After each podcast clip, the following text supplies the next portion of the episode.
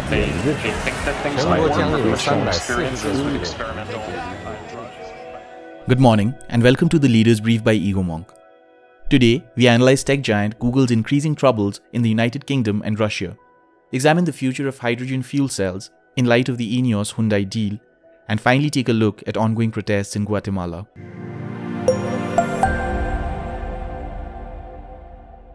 Britain's Competition and Markets Authority is mulling whether a complaint from marketers for an open web, a coalition of technology and publishing companies against Google, requires a formal investigation, British media reported last week. We take the matters raised in the complaint very seriously and will assess them carefully with a view on deciding whether to open a formal investigation under the Competition Act, media reports quoted the CMA stating. The matter under consideration here is Google's Privacy Sandbox technology, based on five main browser APIs that aim to replace cookies for gathering information.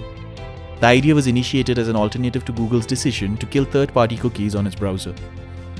News agency Reuters quoted marketers for an open web director James Rosewell as saying if Google releases this technology, they will effectively own the means by which media companies, advertisers, and technology businesses reach their consumers, and that change will be irreversible. In July, the CMA had recommended regulatory changes for Google and Facebook after concluding that their nearly 80% share of the UK's annual digital advertising expenditure of about $17 billion indicated unassailable market positions. Google is under a similar investigation in the United States, where the Justice Department has sued the company for antitrust practices.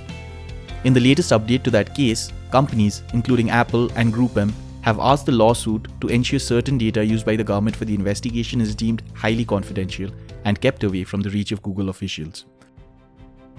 Google's investments to remain the default search engine on Apple devices make a critical part of the complaint, and Apple feels that the data, if accessed by Google, would give the latter unfair leverage.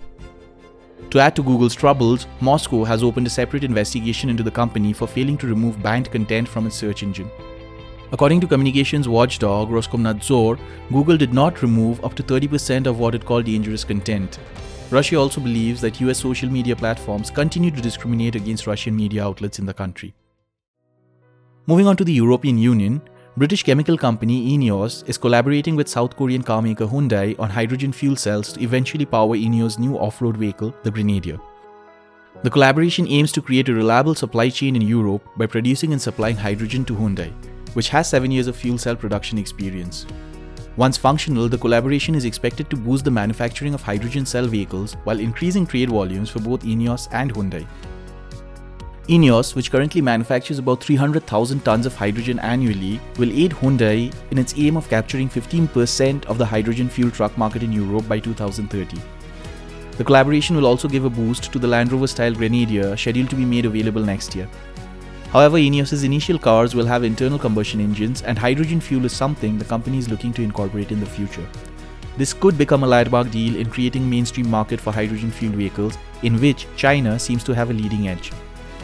China, which is already the world's largest market for electric vehicles, has been promoting the development of hydrogen powered automobiles by rewarding cities for achieving targets.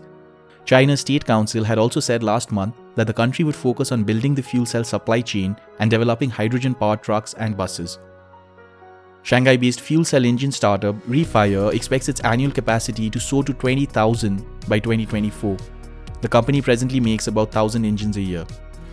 Similarly, Hyundai too has high hopes for a hydrogen vehicle boom in China and announced agreements with five Chinese partners to promote the development of hydrogen fuel cell commercial vehicles. However, several people have expressed skepticism about a hydrogen powered vision. The most prominent of them is electric car maker Tesla CEO Elon Musk, who had called the fuel cells fool cells and term the technology as being silly. I don't want to turn this into a debate on hydrogen fuel cells because I, I just think that they're extremely silly. Um,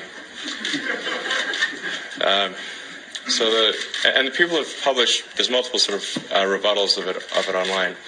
Um, I mean the it, it's just very difficult to to make hydrogen and store it and use it in a car. Um, it, it, hydrogen is an energy storage mechanism. It's not a source of energy.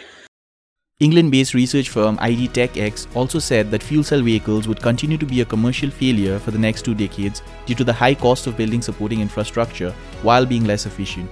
However, fuel cells do have certain advantages. They offer a greater driving range, particularly in heavier vehicles, and with companies still struggling to create an affordable alternative for heavy vehicles, fuel cells may prove advantageous. A part of the Congress of the Republic of Guatemala building was set on fire last week as thousands thronged the streets protesting against government corruption following a budget bill that only added fire to fuel. Guatemala's new budget bill increased lawmakers' stipends for meals and other expenses while cutting funding for relief work, human rights programs, and the judiciary. The Guatemala Congress also initially scrapped a $25 million fund to combat malnutrition. The bill was met with large scale resentment and anger. Despite Congress later amending the bill to keep the malnutrition fund, people came out in large numbers to demonstrate against the government. Vice President Guillermo Castillo said that he had called on President Alejandro Giammattei, who had refused to veto the budget bill, to join him in resigning for the country's good. Giammattei has promised to meet with various sectors and present reforms to the budget in the coming days. The Central American nation remains devastated by Hurricane Eta, with the COVID 19 pandemic still wreaking havoc and a tropical storm flooding towns, hunger, malnutrition, agriculture, and other infrastructural losses continue to plague Guatemala. That is all for today. Thank you for listening. We'll be back tomorrow with more happenings from around the world. Tune into Egomonk to stay updated on the latest happenings and their impact on global trade, technology, and innovation. Egomonk helps you make sense of change.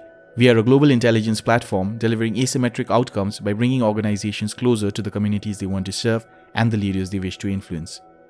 Visit our website insights.egomonk.com, that is insights.egomonk.com, to subscribe and make better and faster decisions today. If you wish to collaborate with us, then please email us at contact at the rate egomonk.com.